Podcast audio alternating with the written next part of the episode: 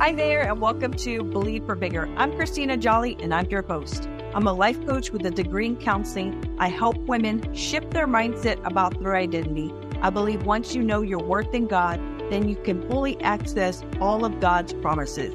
You already have everything you need to live out the life God has intended for you.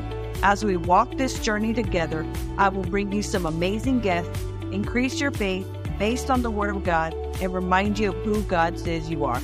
It's time to believe for bigger. Hi, welcome back to the podcast.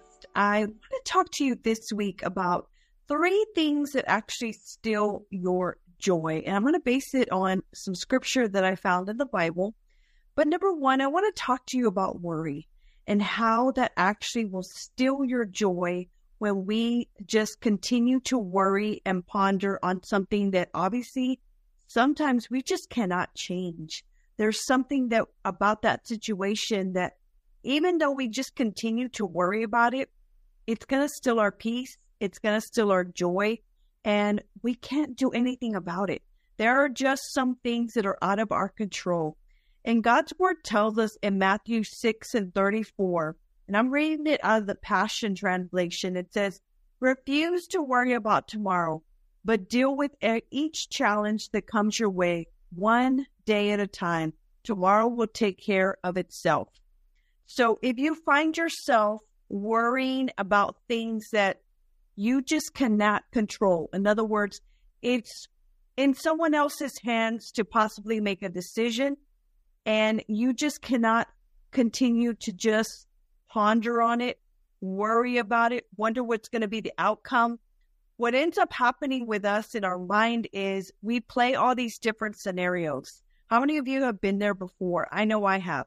Well, what if this happens? Well, what if that happens? And you spend your time in just worrying about something that you just cannot control. And I want you to really, really focus on things that you can actually control, which is your own thoughts, your own actions, and your own reactions to certain things. Because there's going to be temptations for us to actually worry. And I know some of you may be saying, "Christina, that's easier said than done." And I know I've been there myself, and I still have to continue to take the thoughts captive in my mind and really just think about what I'm thinking about. Y'all heard me say this time and time again, because a lot of times what ends up happening is our mind starts to go in all these different directions. And I'm here to tell you, my friends, that God wants us to live a life of joy. Now, is everything going on in our life, you know, there are no issues, there are no problems? Absolutely not. But the joy of the Lord is our strength, my friends. And God clearly tells us that He does not want us to worry.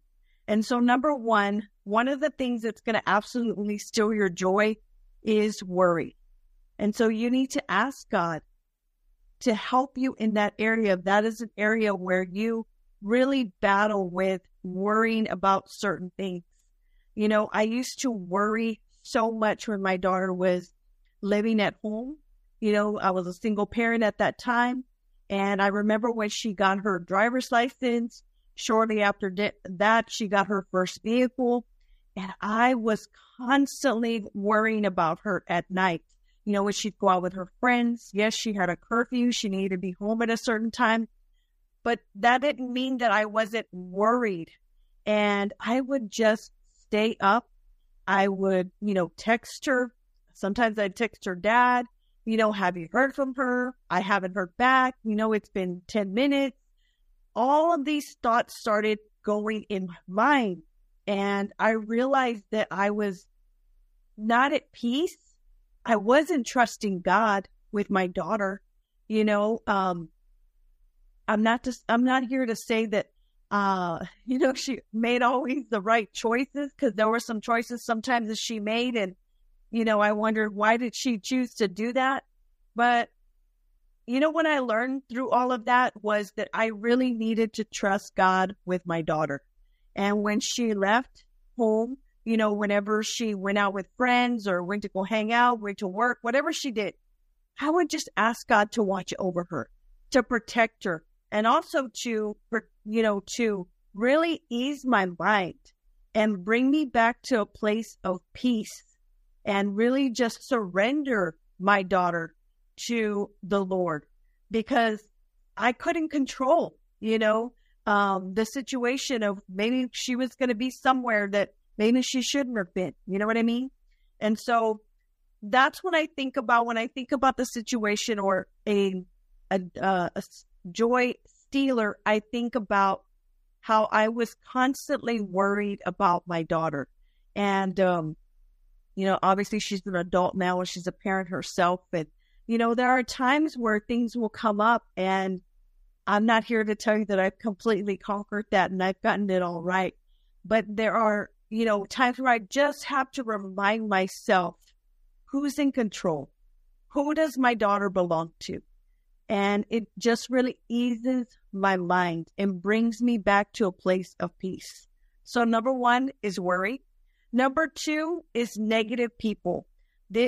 A way that you can really tell that, you know, it's really stealing your joy is being around a lot of negativity.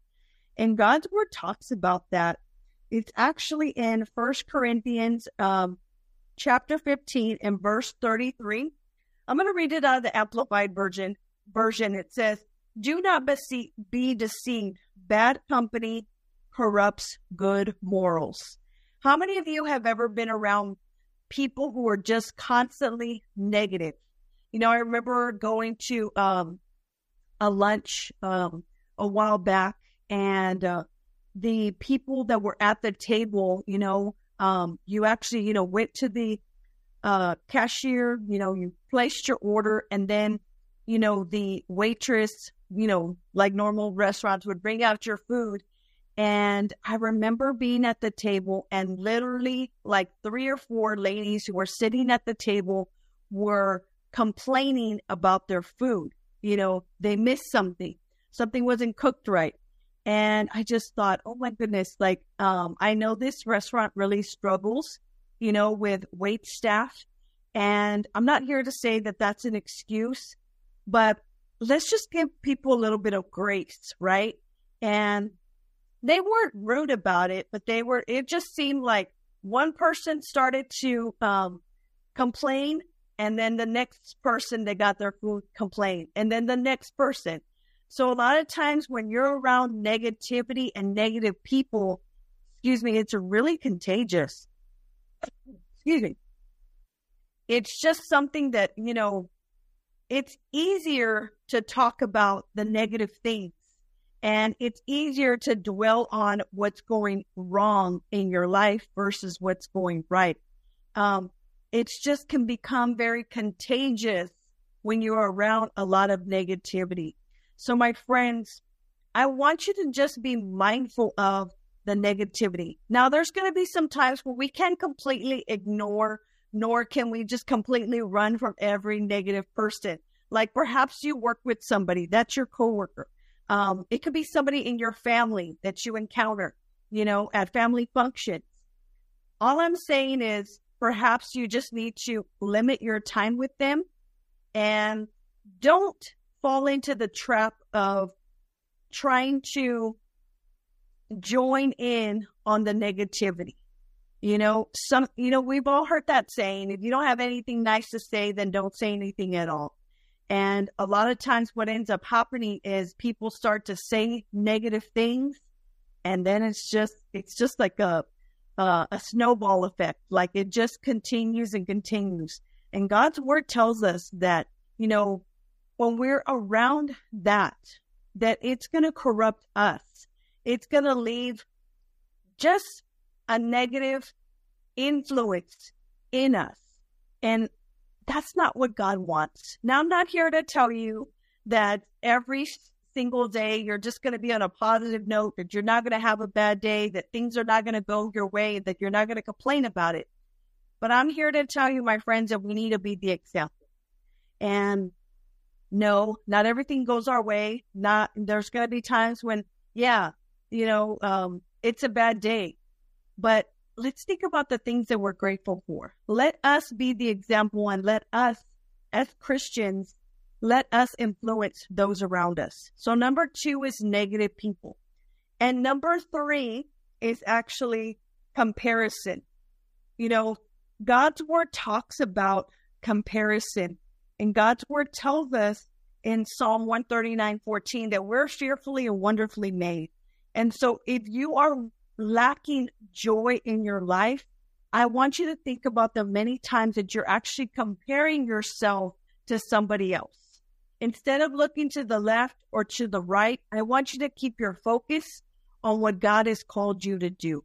It can be so easy, especially in this time and day of social media, to look on social media and to be quick to think, man, look what's happening in this person's life. Or perhaps they're in business and they seem further along than you. I want you to be very mindful of not comparing yourself to somebody else. God has made you unique. God has made you on purpose and for a purpose. And there is no need for us to compare. We're not in a race. We're not competing against one another. Some of you probably have heard this before, but the biggest competition that you have is actually yourself. You should be in competition to be a better version of yourself than you were yesterday. That's your competition. You are your competition, not your friend, not that coworker who is at your job, not a relative. And it can really be tempting to compare, to think of, man, they really have it all together. Man, they really seem to know what they're doing. You know, why is that happening for them? Why are they getting all these wins? You know, what am I doing wrong?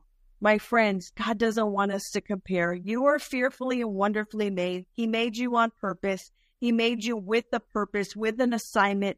And it's up to you to actually really live out that assignment and really just do what you're called to do. And that means not comparing ourselves to one another. So number 1 was worry. These are the things that are going to steal your joy.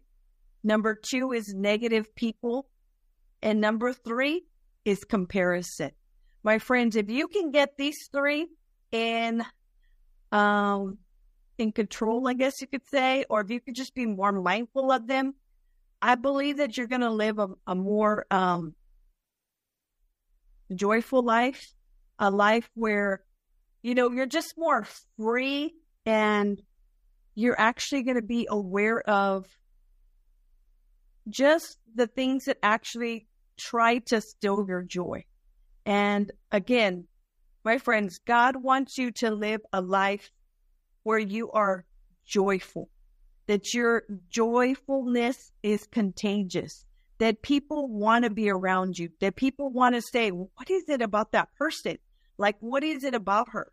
You know, what is it about him? I want you to just really be mindful of these 3 things. My friends, if these things are actually stealing your joy, it's time for you to change how you're actually reacting to some of these things, how you're handling some of these things, so that way you can live a life full of joy. My friends, you hear me talk a lot about joy because, as I've said many times before, I lived a life for so many years full of anger, bitterness, and resentment. And God did a work in me. When God does a work in you, in your heart, in your transformation, within yourself, you actually want to change how you have been living. And God really, truly transformed me. And so my hashtag for life is choose joy. Because there's so many things that we could, meditate on, we can ponder on. And joy is actually just one of my core values. Like, it's a non-negotiable for me. And I'm not here to tell you that every day is butterflies and rainbows and unicorns, as they say. But I'm here to tell you, my friends, that I just choose to be grateful. I choose to look on the positive. I choose to look at the glass half full versus half empty. I choose to believe that God is at work.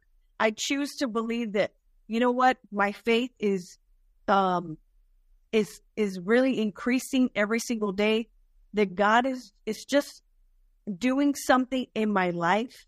Like, I just choose to believe God's promises and God's word. And if you really focus on that, I believe that you're going to have greater joy in your life. So my friends, I pray that this blessed you. If it did, share it with a friend. I want you to know that God is good and you are so blessed. And God wants you to live a joyful life, no matter your circumstances, no matter what you're going through, no matter what isn't going your way. God wants you to live a joyful life.